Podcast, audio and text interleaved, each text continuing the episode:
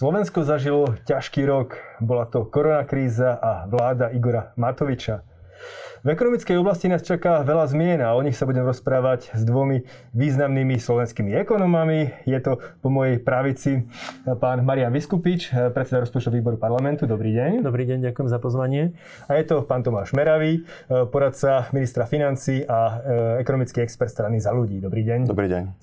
Pani, mám takú prvú otázočku na vás a keďže vy ste poradca ministra financí, tak hneď možno e, práve oslovím vás, pán Meravý.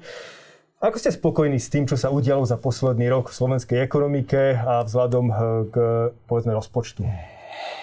Situácia je samozrejme ťažká. Je ťažká takmer všade na svete, pretože bojujeme s veľmi zákerným vírusom, ktorý okrem toho, že zabíja ľudí, tak aj poškodzuje ekonomickú aktivitu. Keď sa kríza pred viac než rokom začala, tak eh, už vtedy sme vedeli, že rozpočtová situácia nie je dobrá, že eh, predošlý minister financí Kamenický zakamufloval rozpočet a zanechal nám dosť veľkú dieru. Štátna kasa bola úplne vyjedená, nebola tam ani hotovostná rezerva. No a žiaľ potom, keď prichádzali tie prvé prognózy, ktoré hovorili o prepade HDP o 5 až 15% museli sme riešiť, kde zobrať peniaze ako financovať chod štátu. A musím sa priznať, že sám nie som spokojný s tým, ako pomaly nabiehala napríklad pomoc podnikom. Maroš tiež sedel v ekonomickom krízovom štábe. My sme patrili k tým ľuďom, ktorí sa prihovárali najviac za to, aby sa zrýchlila pomoc, aby sa zvýšila. Ale má to aj svetlejšiu stránku, napriek obetiam a napriek tomu, že nám narastla nezamestnanosť. Keď sa na to pozrieme z medzinárodného pohľadu, tak Slovensko ekonomicky obstálo ešte relatívne dobre. Prepad HDP za minulý rok nebol ani ten 5-percentný, bol to, bolo to minus 4,8% Tento rok by sme mali mať opäť, opäť rast. Rôzne prognózy hovoria na úrovni 3 až 4, 4,5% A ani čo sa týka deficitu, tak tam tiež nie sme na tom zle. Vlastne keď sa ešte minuloročný rozpočet musel dodatočne upravovať, tak sme počítali s až 12 miliardovým deficitom, teda 13% HDP. No a nakoniec skončil s deficitom iba presahujúcim 6% Takže relatívne no. ste spokojní s tým za ten rok. No, viete, ťažko sa hovorí o nejakej spokojnosti, pretože ja by som bol spokojný vtedy, keby nám ekonomika veselo rástla, keby sme opäť mali konkurencieschopnú krajinu. Žiaľ, aj uplynulých 4-5 rokov slovenská ekonomika ukazovala už dosť veľké slabiny. Mali sme najnižší prílev investícií, najnižší ekonomický rast v celom regióne Strednej a Východnej Európy. Takže spokojný nie som, ale relatívne voči tomu, aké ešte horšie to mohlo byť, nie je to až zase až také zlé. Pán Vyskupič, potom otázka na vás. Ako to vnímate vy? Budete trošku kritickejší? Ja si myslím, že ani nebudem. To s plošným hodnotením takto úplne súhlasím. Možno sme ešte viacej mohli na tom, ako by Slovensko možno trošku získať oproti iným krajinám. Ja som stále presvedčený, že my sme krajina so zodpovedným obyvateľstvom a konec koncov toto sa ukázalo aj v kríze a málo sa o tom hovorí, ale to je to najväčšie víťazstvo, ktoré popri všetkých strastiach sa nám podarilo, že sme dokázali udržať v chode celú veľkú ekonomiku, čo teda spôsobilo vo finále, že skutočne náš pokles hrubého produktu bol vzhľadom situácii len tých 4,8% a hlavne aj myslím si, že v očiach zahraničných partnerov celých dodavateľsko-odberateľských reťazcov Slovensko a teda slovenské podniky získali na takej akoby vážnosti a schopnosti, že sú schopné prekonať vlastne aj zložitú situáciu. Takže nájdu sa veci, ktoré sa nám nepodarili, ale nájdu sa aj veci, kde sme uspeli. Ale v globále si myslím, že sme mohli ešte akoby viac uspieť a sa nejak, nejak tak posunúť ešte kúsok dopredu. E, tým hlavným problémom do budúcna bude slovenský dlh, aspoň teraz z môjho pohľadu, e, presiahol 60% HDP, maastrichtské kritéria čo znamená, že pri zlej demografickej situácii, ako bude na Slovensku, to môže byť asi dlhodobého problém. Vnímate to ako, ako zásadný problém, alebo menší problém, alebo niečo, čo je riešiteľné? Tu by som bol možno kritickejší ako, ako kolega. Áno, keď si pozrieme, že priemerný dlh Európy je, myslím, 100% dneska, že keď si pozrieme, kde sme v tých rebríčkoch, že sú krajiny, ktoré majú teda výrazne vyšší dlh, samozrejme sú krajiny aj, aj s menším dlhom, ale vzhľadom k tomu, že my sme teda malá, otvorená ekonomika, Ja už aktuálny dlh, teda ku koncu minulého roka tých 60,8% považujem za nebezpečný a mali by sme to veľmi silno vnímať a robiť všetko preto, aby nám už ďalej nerastol. Už aj z toho pohľadu, že čím ten dlh budeme mať nižší, to nám pomôže aj, aj v nejakej tej konkurencie schopnosti a, a teda v, v ďalšom vývoji. Alebo minimálne nám to určite nižší dlh nás ochráni od možných problémov, ktorým budú čeliť vysoko zadlžené ekonomiky. Pán Merab, je to taká otázka na ekonóma. Je dlh 60% HDP tragický? Sú krajiny, ktoré majú oveľa viac a sú v poriadku. Pre Slovensko je to nejaký problém? Myslím si, že treba rozlišovať dve veci. Prvá vec je okamžitá výška dlhu v nejakom momente a napríklad aj súčasné pandemické deficity, ktoré máme, ktoré sú nie až také vysoké. Keď si to porovnáme napríklad USA, len tento rok majú naplánovaný 15-percentný deficit. Aj tá úprava rozpočtu, o ktorej vznikol ten konflikt za posledných dní, v podstate len zvyšujeme deficit kvôli tomu, že máme horšie druhé, horšiu druhú vlnu pandémie zo 7,4 na 9,9% podobne ako mnohé iné krajiny, aj Rakúsko a Nemecko, pristupujú k takýmto opatreniam. Čo jedna vec je, je ten aktuálny stav, ten pandemický deficit, ktorý je v zásade jedno, jednorazová záležitosť. No a druhá vec, a tam súhlasím s kolegom, to, čo mne robí vrázky na čele, je, sú dlhodobé projekcie. Jednak čo sa týka starnutia obyvateľstva a jednak samozrejme um, nad rámec toho v najbližších rokoch štruktúrálny deficit, ktorý by sa pohybuje okolo 5% HDP. Um, tie dlhy, ktoré sme narobili počas tejto pandémie, jednoducho samozrejme bude treba splácať. Štát bude musieť v najbližších rokoch šetriť. Um, a samozrejme budeme musieť aj robiť uh, potrebné reformy. Jednak sú to krátkodobé reformy na naštartovanie ekonomiky, napríklad daňovú reformu, uh, ale určite aj dôchodkovú reformu. A myslím si, že by sme mali robiť aj nejakú pronatálnu politiku, pretože to starnutie obyvateľstva naozaj je veľkou výzvou. Nielen pre Slovensko, ale pre mnohé iné vyspelé štáty tak v Európe, ale aj v Ázii, napríklad Japonsko, Kórea, takisto bojujú s podobnými problémami. Uh, takže ja si myslím, že jedinou, jedinou odpoveďou na tieto výzvy uh, je zodpovedné hospodárenie štátu a odvážne presadzovanie reformy. Je na ministerstve financí momentálne vôľa presadzovať reformy a aj odvážne hospodáriť? To znamená možno nie až tak aktívne? Vôľa určite je na ministerstve financí pretože tam pracujú jednak veľmi kvalifikovaní pracovníci a myslím, že aj súčasný minister má vôľu presadzovať reformy. Druhá vec je, že či tá koalícia vie sa na týchto reformách dohodnúť. Tam som trochu skeptický, musím sa priznať. My sme vlastne už počas uplynulého roka navrhovali mnohé opatrenia, pre ktoré sa jednoducho žiaľ potom nenašla dostatočná politická zhoda. Ono aj tie vyjednávania, keď sú, tak e, pokiaľ sú to vyjednávania na ne, o niečo nižšej úrovni, tak sú veľmi konštruktívne, ale žiaľ, keď sa to dostane na tú úplne najvyššiu politickú úroveň, tam to častokrát e, sa stáva rukojemníkom tých vzájomných sporov, ktoré niekedy prerastajú skôr do takých osobných sporov. Je to možno skôr otázka osobnej kompatibility, nie je to ani tak otázka toho, že by sme sa nevedeli zhodnúť na tom, čo treba urobiť. Ja môžem za nás povedať, že my, jednak ja, ale aj naši a pracovníci robia všetko preto, aby, aby sme jednak občanom pomáhali v tejto kríze a jednak aby aj dlhodobo táto krajina mala budúcnosť. Padlo, padli tu vyjadrenie ohľadom podpory pronatálnej politiky a možno aj tézy na nejaké šetrenie, ale vieme, že tá pronatálna politika bude niečo stáť. Tie odhady prvé sú, aspoň toho, čo naznačil pán Matovič, je 2,5 miliardový deficit, každý, teda deficit e, náklady každý rok na túto politiku. Je to niečo, čo e, je v súlade s vašou víziou?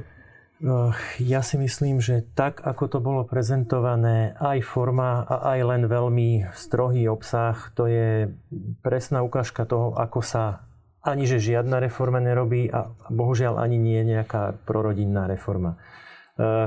To skutočne tieto veci musia najprv prejsť diskusiou či už v koalícii, ideálne aj celospoločensky a samozrejme aj odborne a potom by sme sa mali všetci postaviť a s niečím prísť. No ale v prvom rade tu ani nehovorme ročne, ročne, skutočne povedzme si, že na jedno volebné obdobie by takáto reforma priniesla deficit 10 miliard eur, čo si vôbec, vôbec neviem predstaviť, že skutočne zvýšiť dane voči tomu, že získame dodatočné peniaze na pronatálnu politiku, ale zároveň si zlikvidujeme konkurencieschopnosť. To takto nefunguje. A nefunguje to ani tak, že si ľudia, že si teda akoby teda kúpia alebo kúpime si pôrodnosť prvom rade ľudia chcú mať deti do krajiny, kde majú pocit, že ich dokážu vychovávať. To znamená, že majú, a začína to škôlkou, dobrou zdravotnou starostlivosťou, prístupným a kvalitným vzdelaním, ale aj celkovým takým tým fungovaním krajiny, aby sa v nej dobre žilo, dobre pracovalo, je to ďaleko zložitejšie, než dať niekomu 200 eur mesačne, aby mal dieťa. A keď sa bavíme o prorodinnej politike, asi by sme mali skutočne všetci spoločne, celá koalícia, začať tým, aby sme riešili tie prvé problémy a to, že dnes nemajú deti, deti dostatok miest v škôlkach. My hovoríme o nejakej politike pororodinnej budúcnosti a tým deťom, ktoré máme narodené, ktoré sa narodili pred tromi rokmi, takže všetci vieme, že za tri roky do tej škôlky budú chcieť ísť, tak tým sme nedokázali zabezpečiť dostatok e, miest v škôlkach. Teraz sa ten problém ešte zväčšil, pretože od budúceho roka bude teda posledný, stup, posledný rok predprimárneho, predprimárneho vzdelávania povinný a to zasa spôsobí, že to vytlačí niektoré mladšie deti, že sa do škôlok nedostanú. Takže ak chceme robiť prorodinnú politiku, začníme s tými deťmi, ktoré už máme a začníme všetkým e, občanom tejto krajiny zabezpečovať, aby sa tu fakt dobre žilo, aby sme boli konkurencieschopní, aby si mohli zarobiť čo najzaujímavejšie peniaze v práci a oni sa potom, myslím, o tie deti postarajú sami. Myslím si, že deti nechajme na rodičov a my sa starajme o podmienky pre ľudí. Pán Meravý, bolo to ministerstvo financí, ktoré podľa mňa už mesiace pripravovalo dokument Veľký tresk. Sú to skutočne mesiace, ktorý sa dokument pripravoval? Alebo iba týždne? Ja som osobne nebol ani pri príprave tohto dokumentu. Ja som v zásade ešte, keď bol ministrom financí, pán Heger spolupracoval v rôznych pracovných skupinách na reformných návrhoch, čo sa týka reformy daní. Mm, na tomto návrhu sme vtedy nerobili. A my sme ani ako strana za ľudí zatiaľ nedostali oficiálnou cestou nejaký návrh eh, ohľadne daňovej reformy alebo prorodinnej politiky, takže sa nám veľmi ťažko vyjadruje k tomu, čo bolo predostrené pánom ministrom na tlačovke. A pokiaľ ide o to, že akým spôsobom napríklad by štát mal prorodinnú politiku vykonávať, tak tam súhlasím úplne s kolegom, že v zásade nejde ani o tie kešové dávky, ktoré aj máme na Slovensku pomerne štedro nastavené, aj veľmi dlho financujeme. tak máme veľmi dlhú rodičovskú dovolenku, ale tam, kde, čo, kde často máme, kde ten najväčší problém sú práve tie predškolské zariadenia. Je to dostupnosť jasličiek, škôlok, škôlok, eh, pri súkromných je to vysoká cena. Um, samozrejme, mladí ľudia majú aj problém uh, s bývaním, ktoré je veľmi drahé, najmä tuto v Bratislave. Uh, takisto otázka zdravotníctva, pôrodníctva.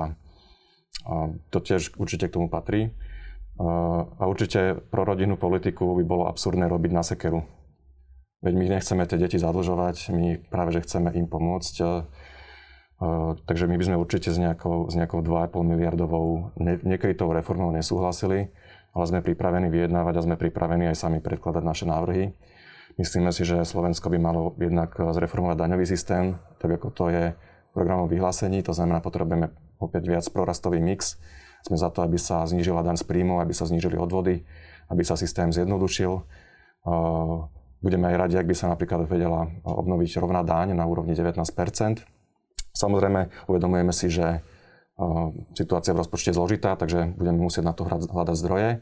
Určite nechceme navyšovať deficit. Zároveň určite budeme za to, aby sa do systému podpory rodín zaviedla väčšia flexibilita. Už sme predostreli návrhy na zavedenie flexibilného čerpania rodičovského príspevku, tak ako to napríklad v Čechách už roky funguje. A tak ako to aj my navrhujeme. Aj, aj vy máte podobné, veľmi podobné návrhy. Takisto ja dlhodobo hovorím o tom, že treba jednoducho zvyšovať kapacitu jasličiek a škôlok, ale to sa nedá vyriešiť nejakými prevratnými vyhláseniami, to si vyžaduje naozaj veľmi dlhodobú systematickú prácu.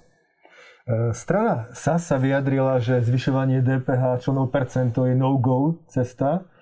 E, súhlasíte teda? Jednoznačne súhlasím a aj poviem prečo, pretože zaprvé teda máme pocit, že je to tak maximálna rozumná miera DPH a zároveň my máme fakt skúsenosti z minulosti, kedy sme súhlasili so zvýšením DPH na 20% a priamo do zákona sa dostalo, že ak nám teda poklesne deficit rozpočtu o 3% tak sa vlastne vrátime ku 19 Medzi tým sa vymenila vláda, pre smeráci to samozrejme vyhodili zo zákona a zostala nám 20% na DPH. To znamená, ani podmienenie ani akokoľvek nebudeme súhlasiť so žiadnym zvyšovaním DPH. Tých 20% je, je DPH, ktorú táto krajina vie zvládnuť a určite nie viacej. Ako sa na to pozera strana za ľudí? My vravíme, že by sme určite nechceli zvyšovať celkové daňové odvode zaťaženie štátu. Možno keby sme boli v lepšej situácii, tak ja by som ten štát možno aj o nejaké to percentičko zmenšil, pretože je fakt, že máme jedno z najvyšších, momentálne z najväčších veľkostí štátu, čo sa týka regiónu Strednej a Východnej Európy a aj naše daňové sadzby, dan z príjmu, odvodové sadzby sú veľmi vysoké. Ale uvedomujeme si, že tá situácia nie je, nie je jednoduchá. To znamená, že ak by sme, my sme určite chceli znižiť dan z príjmu odvody a uvedomujeme si, že, že na to treba hľadať zdroje. Primárne by sa mali zdroje hľadať vo vnútri systému, to znamená jednak napríklad škrtaním výnimiek v daňovom systéme, ktoré potom v končnom dôsledku musia platiť všetci tí ostatní poctiví daňoví poplatníci. Tých výnimiek, ktoré napríklad lobisticky presadil Andrej Danko pre svojich spriaznených kamarátov. Ďalej by to mala byť výdavková strana rozpočtu, kde jednoducho to súvisí aj s tým štruktúrálnym deficitom, ktorý som spomínal.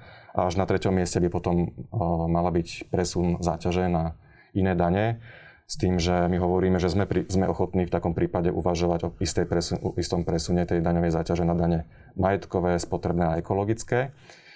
Dan z pridanej hodnoty by mala byť podľa môjho názoru až to úplne, úplne poslednou možnosťou, ak všetky ostatné možnosti zlyhajú a naozaj nám zateká do topánok. Takže takýto postup by sme zvolili my. Hovoríte aj o zmenách možno na výdavkovej strane. Pán Heger pred nejakým možno pol rokom, rokom prišiel s myšlienkou, že dobre zvýšime alebo zavedieme 13. dôchodky, ale e, bude to kompenzovať tým, že sa znižia výdavky štátu o 10 hm. V akom stave to momentálne? Je to vôbec v nejakom stave? Uh, ja si nemyslím, že, že je úplne vhodné znižovať výdavky štátu plošne napriek všetkými ministerstvami alebo napriek všetkými oblastiami bez nejakej analýzy, pretože sú rezorty, kde tej vaty je viacej a potom sú rezorty, kde tej vaty je menej. Ak urobíme plošný škrt všetkých, plošný napríklad škrt... momentálne, ja by som, vy si viete predstaviť, že by sme momentálne robili nejaké škrty v zdravotníctve, to by bolo úplne, úplne šialené. A hlavne, ak môžem doplniť plošným, plošným škrtaním, vždy najviac poškodíme tých, čo fungovali najefektívnejšie. Proste plošné škrtanie nikdy, nikdy nie je dobré. Skôr je cesta fakt sa pozrieť na to, čo v tom štáte máme a pozrieť sa, ktoré inštitúcie ako celok alebo vôbec oblasti akoby nepotrebujeme a, a tam urobiť možno, že škrt až taký, že, že výrazné obmedzenie alebo možno aj zrušenie. Nám pomaly na každej schôdzi vyrobíme nejaký nový úrad a len veľmi ťažko sa presadzujú zákony, že sa niečo zruší. Teraz si pamätám, sme aspoň zrušili nedávno zákon o, o bezpečnosti detských ihrísk, kde to vlastne ten zákon prinášal 6. úroveň bezpečnosti, samozrejme 5, 5 ďalších, ktoré sú stále zostalo. A toto je cesta. My musíme nie, nie plošne hľadať nejaké úspory niekde, ale pozerať sa, čo už tento štát nepotrebuje, pretože ten vývoj sa niekam posúva. Dobre, potrebujeme nejaký nový úrad, pozrime sa, ktorý už stratil tú svoju historickú nutnosť a tam sa snažme šetriť. E, presne, to sa zase sa s kolegom zhodneme, že ten štát by no minimálne nemal rásť. Ak, a my hovoríme, že by sa mal teda aspoň nejak pomaličky zmenšovať. Ale zatiaľ vidíme tú tendenciu narastania a bohužiaľ to je prirodzené. Prirodzené štát bobtná. To sa deje bez toho, aby ste čokoľvek robili. My musíme sa všetci snažiť, aby sme cieľene odstraňovali a znižovali teda vlastne veľkosť štátu na nejakých konkrétnych miestach. Ale toto asi nebude priorita súčasnej vlády. No podľa čísel nie, no. Ešte by som možno do, do, dokončil, lebo čo sa týka tých, soci, tých 13 dohodkov a sociálneho systému, myslím, že to je veľmi zaujímavá otázka celkovo. Pretože pred poslednými voľbami vlastne vznikla v, tamto, v tomto štáte taká atmosféra, vzhľadom na to, ako vládla strana Smer, že vlastne bude stačiť jednoducho nekradnúť a všetky problémy sa vyriešia same.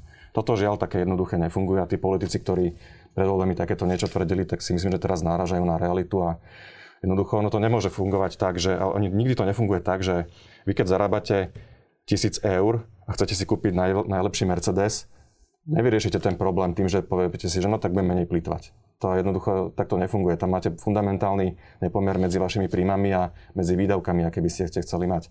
A keď, keď hovoríme o 5% štruktúrálnom deficite, to je jednoducho práve tento problém. To sa nedá odbiť tým, že si povieme, no, že zabojujeme s daňovými únikmi, bude sa lepšie šetriť, nebude sa kradnúť.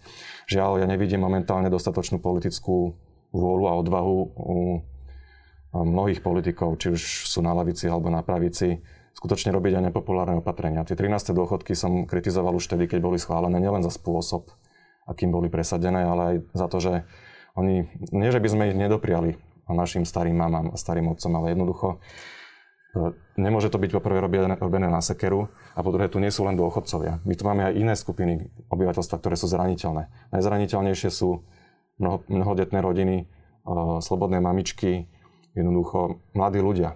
To sú tí, ktorí odchádzajú do zahraničia a ja si myslím, že absolútne nespravodlivé voči ním že ich ešte viacej vyháňať a zaťažovať len preto, pretože jedna skorumpovaná mafia si potrebuje za každú cenu zachrániť krk tým, že si bude kupovať svojich voličov takýmito nezodpovednými opatreniami.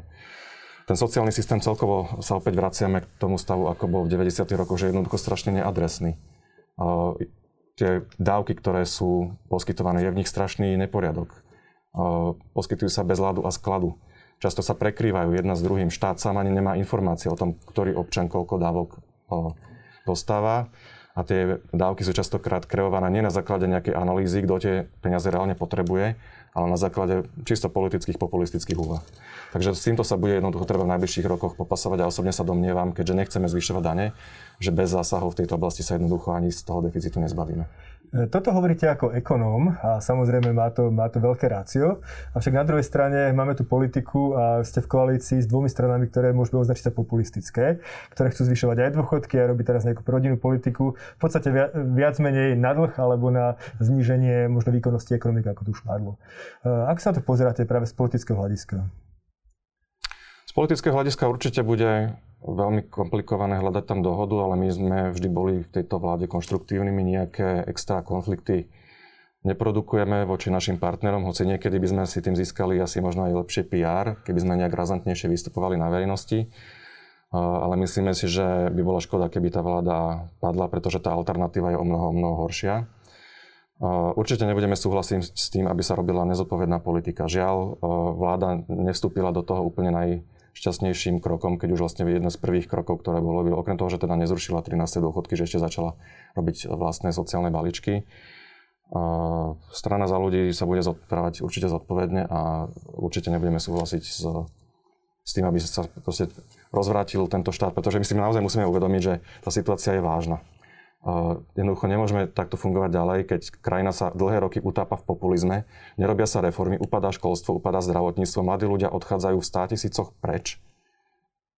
A vlády si tu, okrem toho, že rozkrádajú tento štát, tak si tu len schválujú všelijaké 13. 14. dôchodky, rôzne príplatky, je neporiadok v daňovom systéme, nestabilita zákonov, nedá sa tu podnikať, preto máme nízky ekonomický rast, máme, máme nízky prílov investícií, nielen zahraničných, ale aj domáce investície nám veľmi klesajú.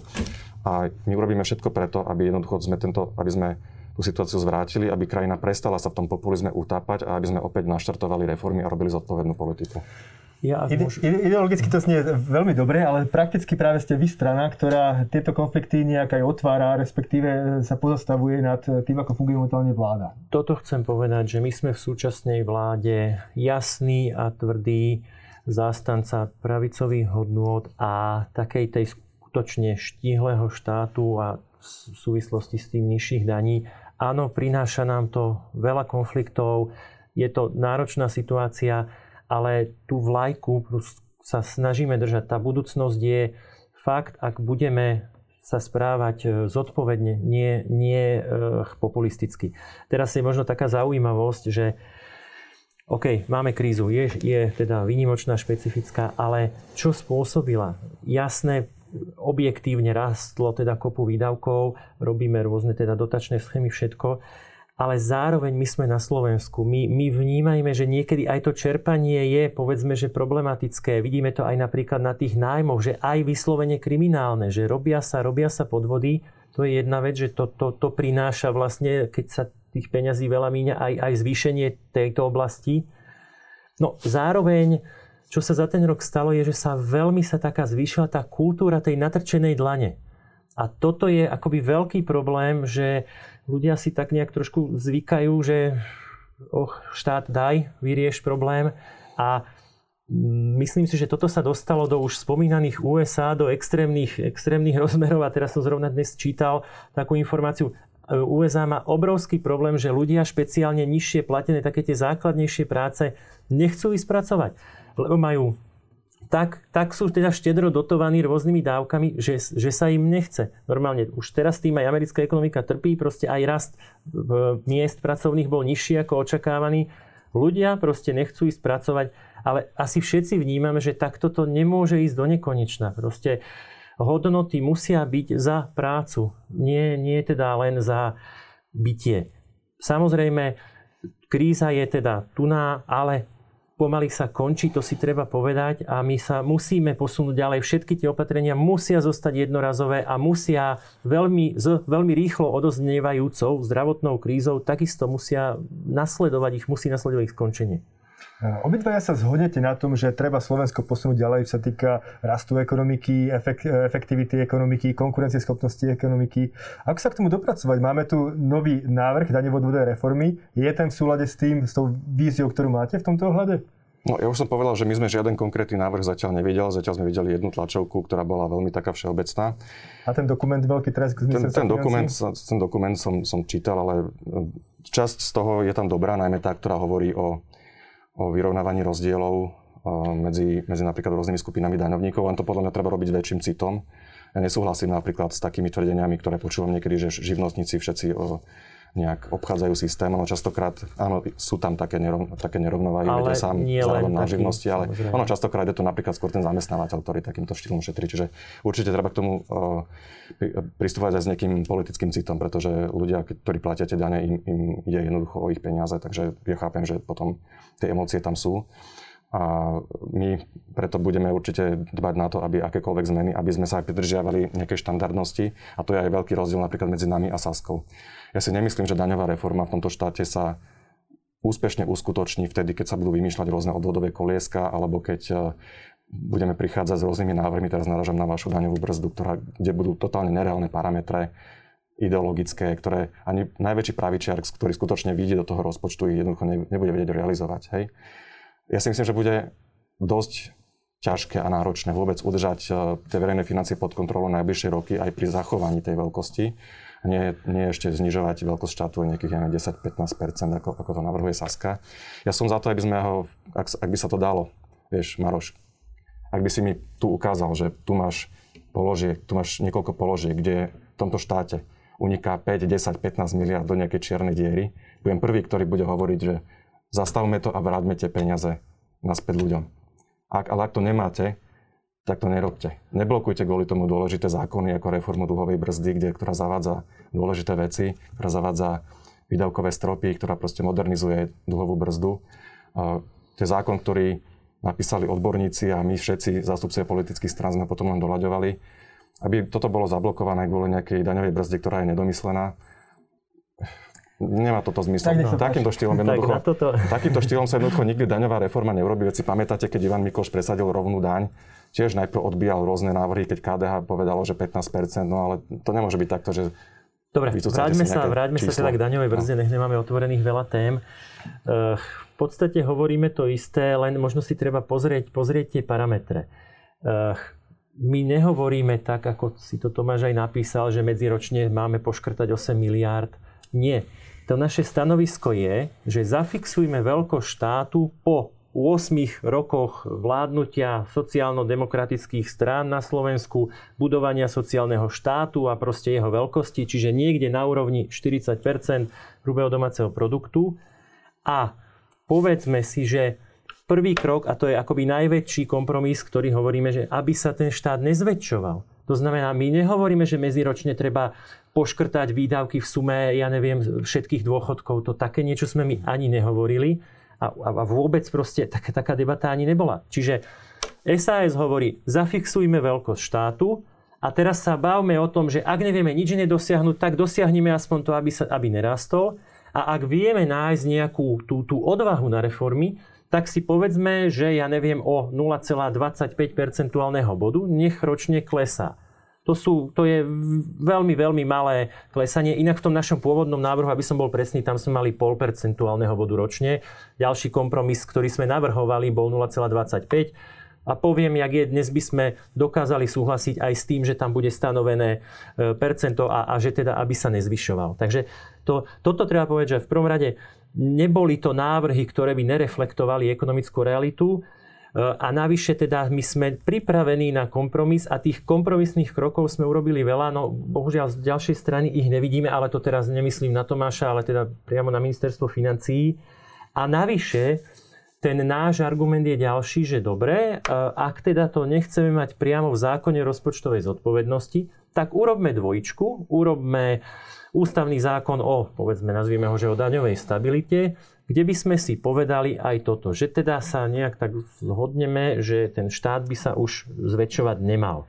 No a to, je, to, je, to je otázka, teda ak môže to vstúpiť. Uh-huh. Myslíte si, že 40% HDP je niečo ako veľkosť to, to, to uh im v škole príjmy, alebo, alebo e, čo, čo je to 40% HDP?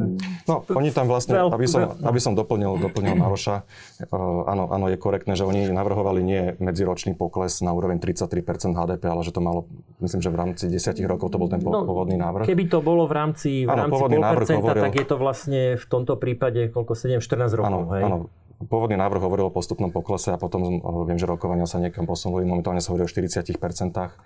Ale v zásade ten výsledok by bol rovnaký, pretože ak by ste nevalorizovali platy, dôchodky, jednoducho tá inflácia by ich zožierala a ten výsledok by bol v končnom dôsledku ten istý. Hej. Čiže nejaké, per, akože tie výdavky sú dané percentom HDP z nejakého dôvodu. Skúsme si ale otvárať tú základnú Maroš, Maroš, prepáč, že... ak, ak, môžem, ak môžem dohovoriť, lebo ty si mi tiež skočil do reči. Um, otázka je, lebo ja súhlasím napríklad aj s tým, že, že tiež vidím momentálne tú ideálnu veľkosť, vzhľadom na to, čo si všetko môžeme dovoliť, tiež nejak tak okolo tej 40 okay. hej? V tomto by som súhlasil. Otázka je, či by sme si to mali dávať do ústavného zákona. Pretože ústava a ústavné zákony by nemali reflektovať nejaké moje alebo tvoje ideologické predstavy, ale mali by reflektovať e, čo najviac e, širokú spoločenskú dohodu, mali by ukazovať základné princípy fungovania tohto štátu, mechanizmy demokracie, mechanizmy ekonomiky. My máme jasne napísané v ústave, že sme trhová ekonomika, to znamená, že ja si viem predstaviť dlhovú brzdu, teda pardon, daňovú brzdu takú, ktorá by zahryzla vtedy, ak by napríklad výška daňového zaťaženia spochybňovala princípy trhovej ekonomiky. Ja osobne by som videl takúto výšku niekde pri 50% HDP, bože chráň. Určite by som nikdy nechcel, aby bola taká vysoká daňová záťaž u nás ako vo Francúzsku. A tiež by som súhlasil s tým, že nezväčšujme, nezväčšujme ten štát, robme ho efektívnejším. Otázka je, že či by som si ja dával svoje ideologické preferencie do ústavy, ktorá musí platiť aj o 100 rokov. Ja neviem, či, či, mám, či ja si dovolím budúcim generáciám, ktoré tu budú, keď už ja nebudem žiť, aby som ja im diktoval, aby si oni uh, tieto veci nemohli normálnou bežnou väčšinou v parlamente zariadiť tak, ako sme si to mohli zariadiť my, naša generácia. A v tomto ja som práve pravicový, doslova až konzervatívny človek. Môžem ešte reagovať? Jasne. Uh, takto. Uh, akýkoľvek ústavný zákon, ktorý je schopný byť prijatý, je proste 90 hlasov plus a teda reflektuje tú najväčšiu vlastne zhodu v spoločnosti. Čiže ak tú zhodu nájdeme, zákon bude prijatý, ak ju nenájdeme, v ústave to nebude. To je prvá vec.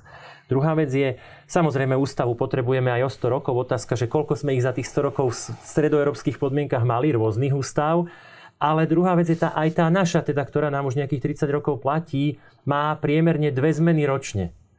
Čiže to v podstate neberme to ako niečo nemožné, no tak bola by, bola by jedna zmena ústavy a možno by ju po nás niekto zmenil znovu. Čiže v tomto nevidím až Maroč, taký prepáč, problém. To, to myslíš vážne? Že vy chcete, vy hovoríte, že vy chcete schváliť daňovú brzdu preto, aby zafixovala nejaký stav a aby sa už nikdy me- nemenila a zároveň druhou vetou dodá, že však to sa tu každé dva roky mení, tak o čom to je potom? Takto. Je to iba o, va- o vašom ak marketingu. Sa, ak sa spoločnosť zhodne na tom, že zruší demokraciu, tak ju ústavne zruší. Hej? To, to, to treba vnímať, že my sa samozrejme snažíme robiť veci teda podľa toho, ako sa nám zdajú správne, to, tak ako sa to snaží každá strana, tým koncenzom sa to nejak tak akože robí to tak, aby to bolo všeobecné. Ale, ale no, jak to povedať. No je to, je to váš politický ak, marketing. Ak, ak, dovolíte, ak dovolíte ja, ja mám tam konkrétnu otázku. Má to nejaký štát na svete niečo takéto zavedené v ústave? Toto v tomto momente povedať neviem.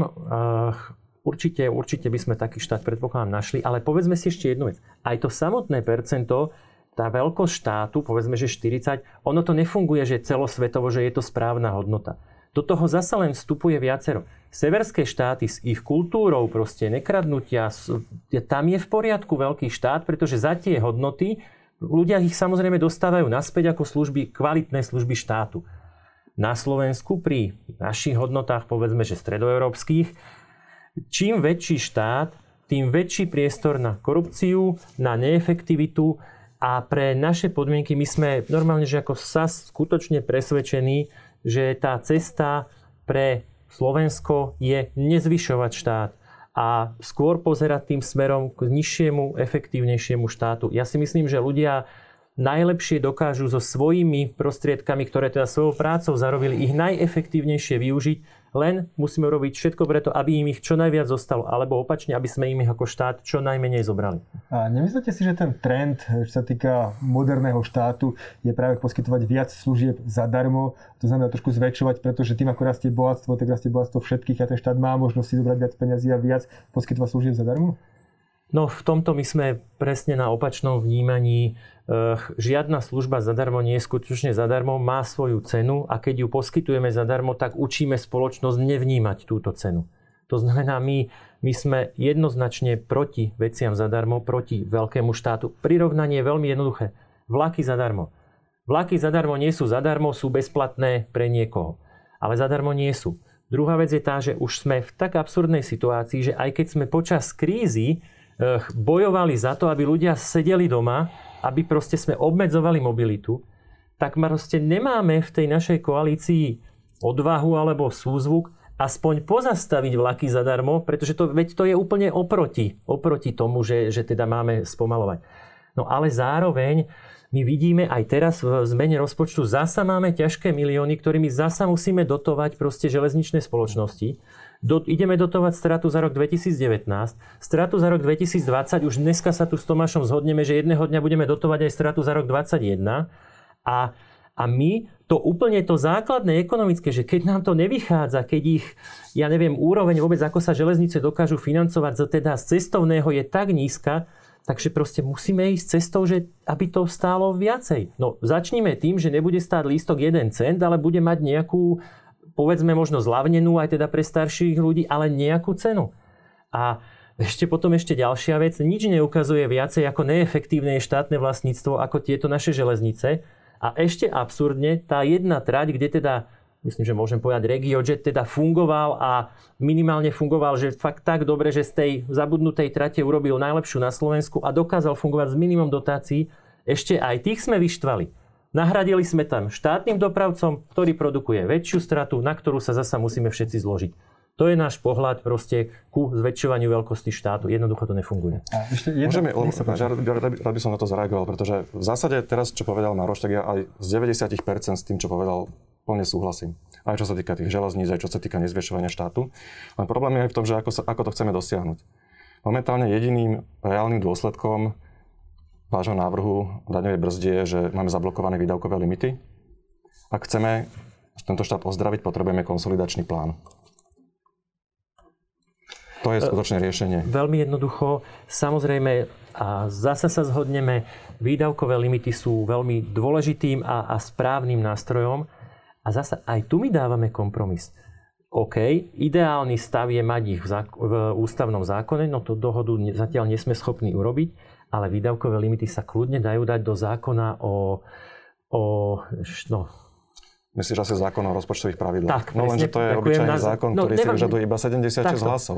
Áno, a veľmi ale, ľahko sa dá zmeniť. Ale teraz, tak chceme ich mať, či nechceme? Pretože my sa môžeme baviť o budúcnosti, o nezodpovedných vládach za nami, no otázka, ako sme my zodpovedná vláda, ale ešte máme 3 roky našej vlády, kedy vlastne tá rozpočtová zodpovednosť je na našich pleciach a my si kľudne môžeme, OK, minimálne na 3 roky, možno to naši pred, nástupcovia zrušia, výdavkové limity zaradiť do zákona o rozpočtových pravidlách a dodržiavať ich.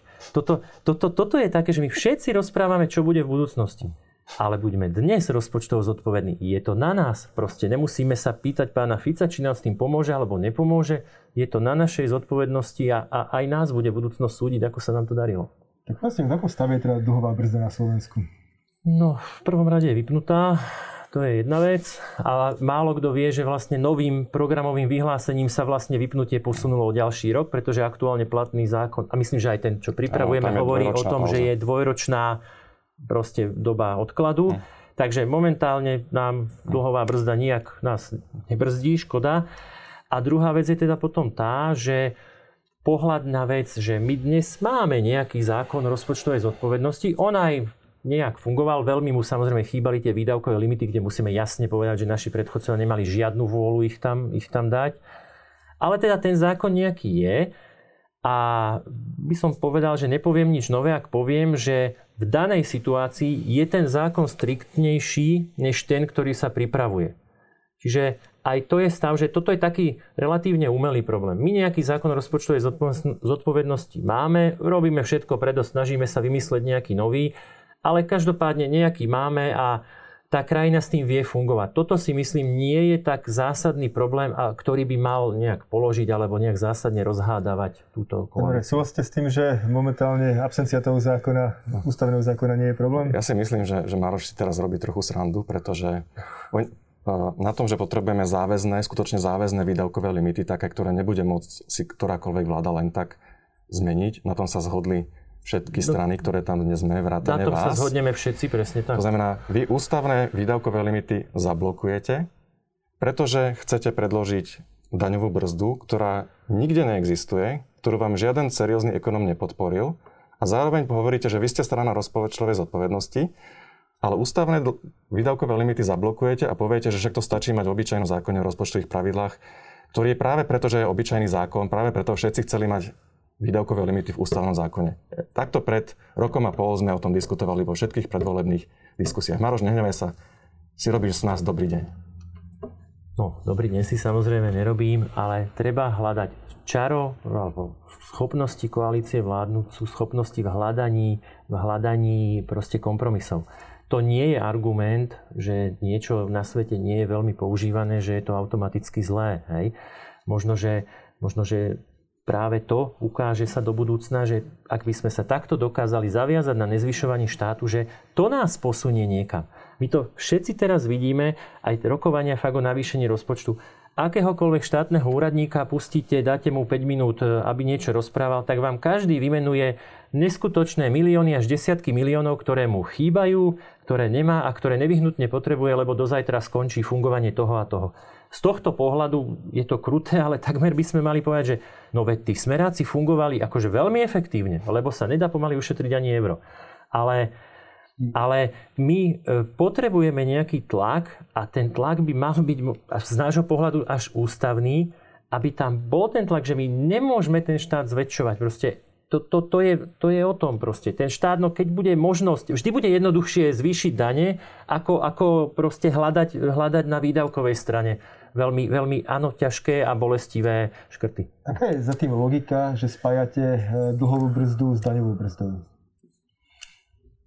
Podľa mňa to súvisí spolu, to je jedna vec. Eh, spájame aj nespájame to, my sme ochotní sa baviť o dvoch zákonoch prijatých naraz. A my sme presvedčení, že to je tá cesta. No, Dobre, ak môžem teda prejsť na ďalšiu tému a tou ďalšou témou je teraz e, zvyšovanie e, deficitu rozpočtu. E, tiež ste sa postavili v podstate proti, lebo tam lietajú miliardy hore dole. Čo je ten presný dôvod? Uh, takto. Zasa táto debata je, sa dostala do verejnosti vo veľmi zlom svetle. Tu musím veľmi nesúhlasiť s tým, ako to pán minister financí prezentoval. Tu treba povedať, že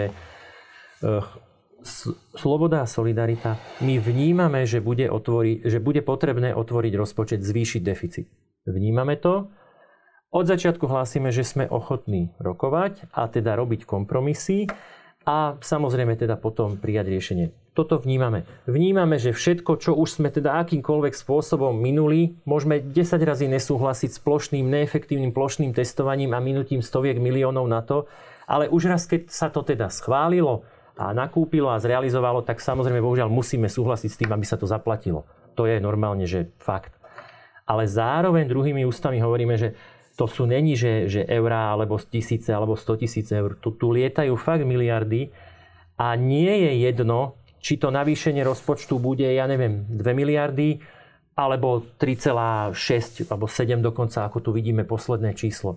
Čiže preto to chceme za prvé, aby sa vytvoril priestor, to partnerom ďakujeme, že sa vytvoril, lebo ten priestor fakt treba. To je tak veľa peňazí, že treba o tom diskutovať. A to, ako to bolo pripravené, že návrh bol prezentovaný večer pred rokovaním vlády, Na druhý deň malo byť, aj teda bolo schválený ten materiál na vláde a, a štvrtok sa od parlamentu očakávalo, aby ho v skrátenom prijatí do večera prijal. To je absolútne nepredstaviteľné správanie sa ku verejným financiám. A ešte raz ale opakujem, že aj my vnímame, že treba urobiť tú, tú zmenu rozpočtu, že sú tam oprávnené výdavky. Ale, ale nie takto. Nie takto. Ako to vníma strana za ľudí?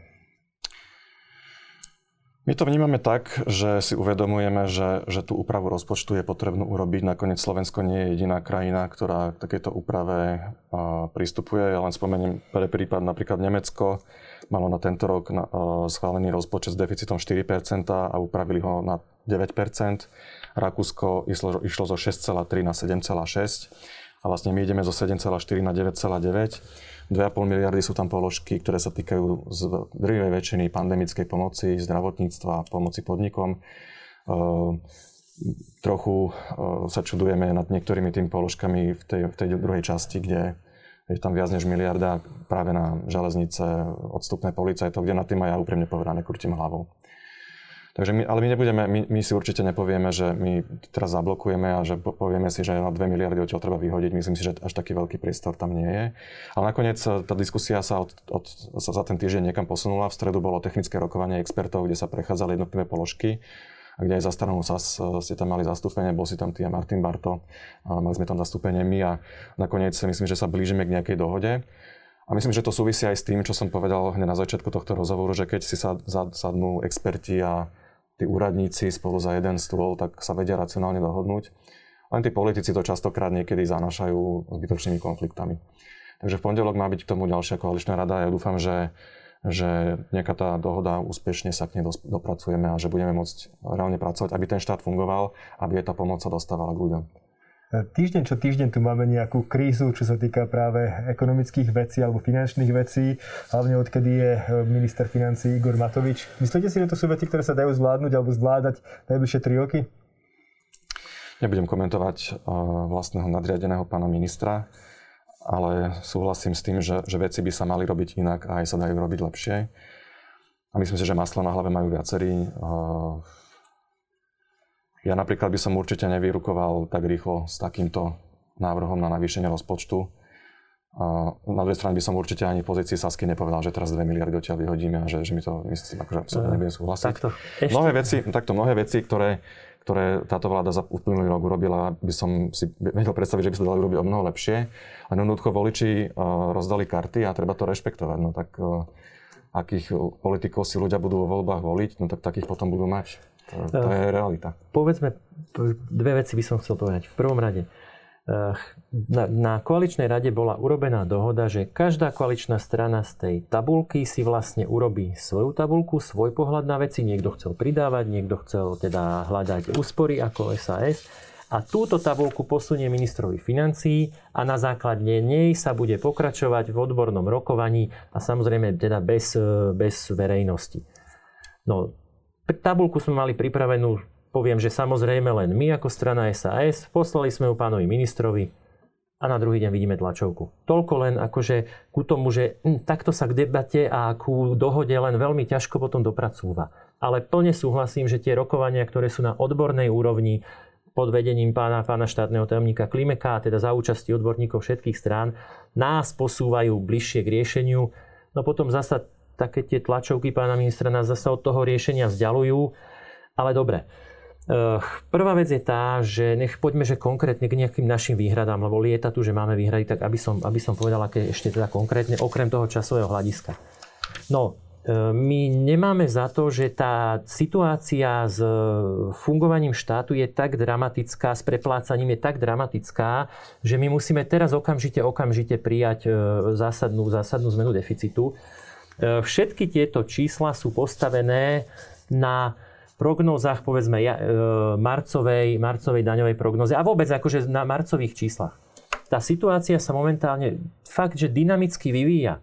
Keď si zoberieme marcové čísla, boli plne, sme boli v strede lockdownu, zúrila nám e, kríza, zomierali v podstate tisícky ľudí a samozrejme tá ekonomika bola zastavená, ochota ľudí míňať, za jedno nechceli, za druhé nemali kde. Tie čísla boli akože veľmi, veľmi vlastne teda z tej doby.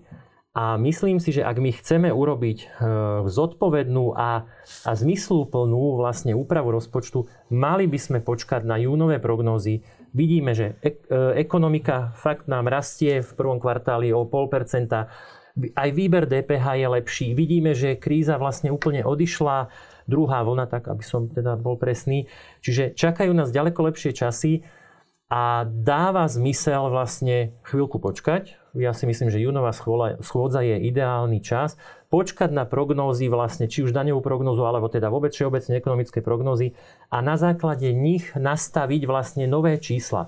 Veľmi je to vidieť, eh, to sa asi tak úplne presne k tomu nedostaneme, ale urobili sme si ako strana SAS taký, povedzme, že model vývoja príjmov sociálnej poisťovne s hľadom ku aktuálnym číslam, a z toho nám jednoznačne vychádza, že sociálna poisťovňa nebude potrebovať toto dofinancovanie, ktoré tu je v rádovo asi 110 a plus nejaké, takže bolo nejakých 148 miliónov plánovaných.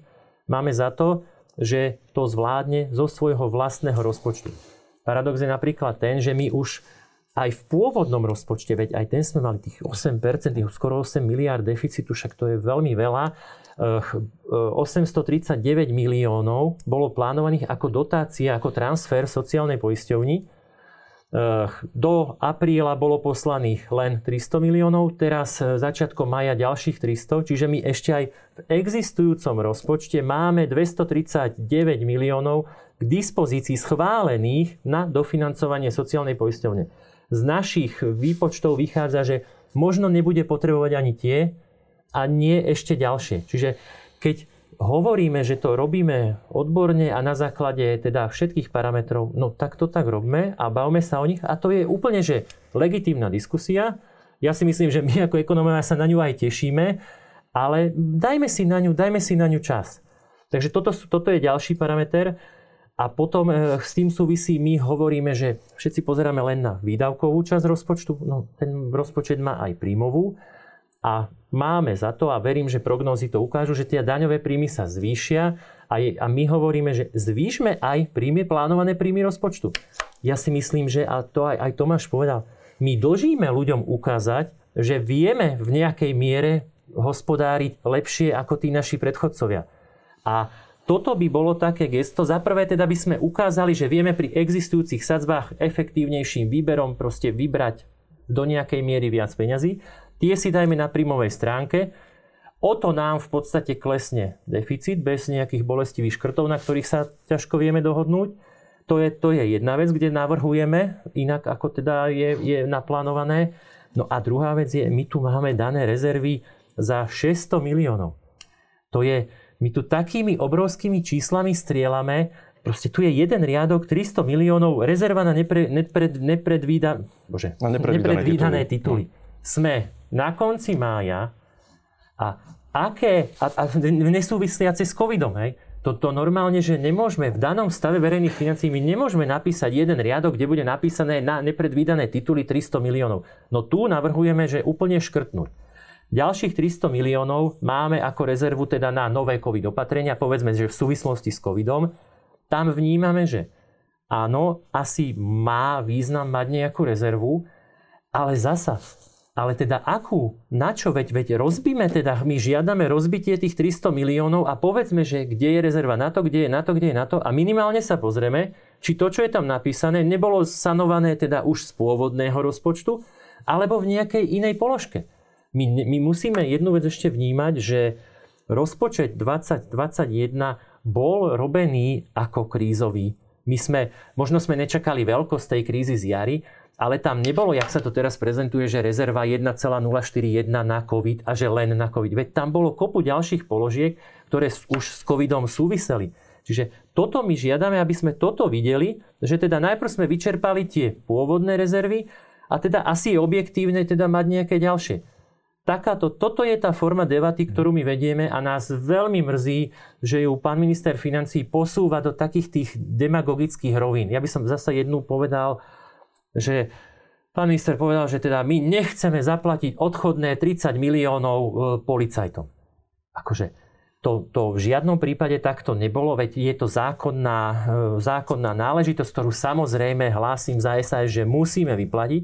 To, čo v tom našom zozname, ktorý sme poslali pánovi ministrovi, bolo napísané, že že do, príspevok do debaty je, že nech sa pozrú vo svojom rozpočte. Ministerstvo vnútra má asi miliardu 600 tisíc rozpočet, keď nerátam teda ďalšiu miliardu 600, čo majú na školstvo, ale tak to je iné.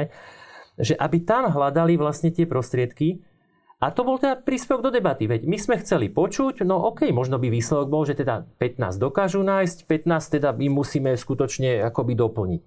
Ale potom teda na tlačovke vidíme, že úplne ako to povedať, no, prekrútenú informáciu. Jasne, Ak sa teda môžem spýtať vás, ako vnímate tieto argumenty, ktoré hovorí pán Vyskupič? Ja sa nebudem vyjadrovať ku jednotlivým položkám, pretože tam sú rôzne položky, čo sa týkajú vakcíny, zvýšenia pomoci, kde jednak tá, ten zoznam bol pripravený na rozpočtovej sekcii nášho ministerstva, jednak aj inši, analytici Inštitútu finančnej politiky sa za ňo postavili a tam musí byť z mojej strany nejaká dôvera. Áno, sú niektoré položky, na ktorými ja krútim hlavou železnice, policia, ale jednoducho jednak e, máme nejakú politickú realitu, keď jeden partner má tie železnice a jednak e, sú tu isté zákonné nároky, ktoré vyplývajú zo sociálneho systému policie, ktoré ja považujem za veľmi zvláštny, pri najmenšom, ale jednoducho také máme zákony. E, môžeme sa baviť o tom, či tam má byť tá rezerva 300 miliónov v jednej aj v druhej skupine. Celkovo to ale až taká veľká zmena na tom celkom balíčku nie je. Môžeme sa o tom baviť, však ešte stále tie rokovania prebiehajú. Ale nevidel by som to zase až tak dramaticky, že tu, keď sa vytvorí nejaká rezerva, tak sa automaticky minie. Tento štát funguje na základe zákona. Minister financí ne, ne, neurčuje výdavky na rôzne veci proste len tak nejakým dekretom. No, máme, ale, áno, máme, ale máme zároveň rezervu. hovoríme, prepač, že sme prepač, prepač, prepač, to, toto musím prepač, Maroš, akože, prepač, prepač, fakt, akože. Uh, Spomenul som na začiatku minuloročný rozpočet, ktorý bol schválený s deficitom 13% HDP, nakoniec sme skončili so 6. Ja nepočítam s tým, že sa všetko toto minie. Bola u nás misia Medzinárodného menového fondu, ktorá práve vravila, že je lepšie sú robiť väčší buffer na začiatku a potom ho neminúť, ako neurobiť si ten buffer a potom ho musieť ešte dvakrát, trikrát dorábať. Takže, takže tá, také stanovisko za mňa. A tá, táto logika podľa vás je správna? Spraviť si buffer, keď majú politici peniaze Dajú sa neminúť tie peniaze? E, takto. Skúsenosti Slovenska historické ukazujú, že sa minú všetky peniaze, ktoré sú k dispozícii a ešte navyše aj nejaké ďalšie. Ale, Ale aj... Počkaj, to máš teraz ja. E, a my po jednej stránke hovoríme, že vytvorme rezervy, veď ich neminieme. Bodaj by to tak bolo. Ale zároveň je obhajoba týchto čísel tým, že už boli dokonca, že, že buď vyplatené, alebo existuje nepredplatená faktúra, ešte raz my sa tu bavíme o výdavkoch nad rámec rozpočtu. Čiže my hlásime, že prvého pol roka sme vlastne míňali nielen to, čo máme v rozpočte, ale ešte aj navyše. Ale už druhý pol rok, síce si musíme vytvoriť ďalší deficit, ale hlásime, že ho neminieme, lebo už nebudeme ani míňať ani to, čo máme naplánované. No ja som presvedčený, že akákoľvek rezerva, ktorá sa sem dostane, bude na konci roka minutá a Áno, nejaká možno nebude, pretože ten, tá prax je taká, že nie všetko sa podarí minúť. To nie je, že, že je chcenie to neminúť, ale že teda plynúcim časom a niekedy je koniec roka. Čiže toto, toto sú tie dôsledky, že niekedy sa niečo neminie. Ale uh, a keď si ešte zoberieme, veď program Stability hovorí, že ak sme v nejakom nebezpečnom pásme, povedzme teda štátneho dlhu, tak práve takéto položky v rozpočte byť nesmejú. Rezerva, ktorá nie je konkrétne popísaná, to, to sú tie prvé veci, ktoré v kritických situáciách tam byť nemajú. Áno, aj ja vnímam, že, že teda Medzinárodný menový fond hovorí o nejakej radšej jednej väčšej úprave, ale myslím si, že mali sme rozpočet nachystaný na krízu, všetci súhlasíme, že úpravu teraz urobíme, čiže ja tvrdím, že my aj túto dikciu urobíme, ale to neznamená, že tam máme dávať, že proste ďalšie a ďalšie nuly len preto, že či je už rezerva dostatočne veľká. Dobre, pani. Posledná otázka, teda blížime sa k hodine, ktorú sme absolvovali ekonomickou debatou. E, otázka na vás teda začnem. E, myslíte si, že kvôli týmto reformám, ktoré naznačil pán Matovič, čo znamená daňovodná reforma, alebo tým, čo v podstate momentálne robí SAS, že má záujem o daňovú brzdu, nerozpadne sa koalícia? Veríte, že vydrží táto koalícia z vášho pohľadu celé ďalšie tri roky? Ja si nemyslím, že tá koalícia sa rozpadne. Vnímam situáciu v poslaneckých kluboch tak, že väčšina dostatočná na predčasné voľby, teda 90 hlasov nie je. Ani my nemáme záujem na predčasných voľbách. Je to určite ťažké. Tá dohoda sa častokrát hľada ťažko. Ja som sa zúčastňoval koaličných rád v zásade od začiatku tejto vlády a môžem povedať, že niekedy naozaj je to ťažké. Ale nemyslím si, že, že predčasné voľby sú riešením a určite uh, si myslím, že by sme mali vydržať. Len jednoducho musíme pridať v tom reformnom úsilí a musia uh, si tí vrcholní politici, teda politické elity, ktoré sú predsedovia strán, musia si niekedy viacej podľa mňa zahryznúť do jazyka. A možno častokrát delegovať a nechať tých ľudí pod nimi, nech, nech vyjednávajú, pretože to častokrát ide, ide ľahšie. A vy veríte, pán Vyskupič, že vaše požiadavky nie sú tak ultimatívne, že dokáže sa udržať táto koalícia ďalšie 3 roky? Ja si myslím, že naše požiadavky nie sú ultimatívne a práve, že my vždy hovoríme, že teda sme ochotní sa dohodnúť aj v tomto konkrétnom príklade. Hovoríme, že treba, hovoríme, že sme ochotní dohodnúť sa na sume. Náš pán predseda to včera či predčerom aj povedal, ak to bude medzi tých 1, necelých 1,7, ako sme my zrátali a tými 3,4, ako tam bolo. Takže tu proste tú dohodu jasne nájdeme.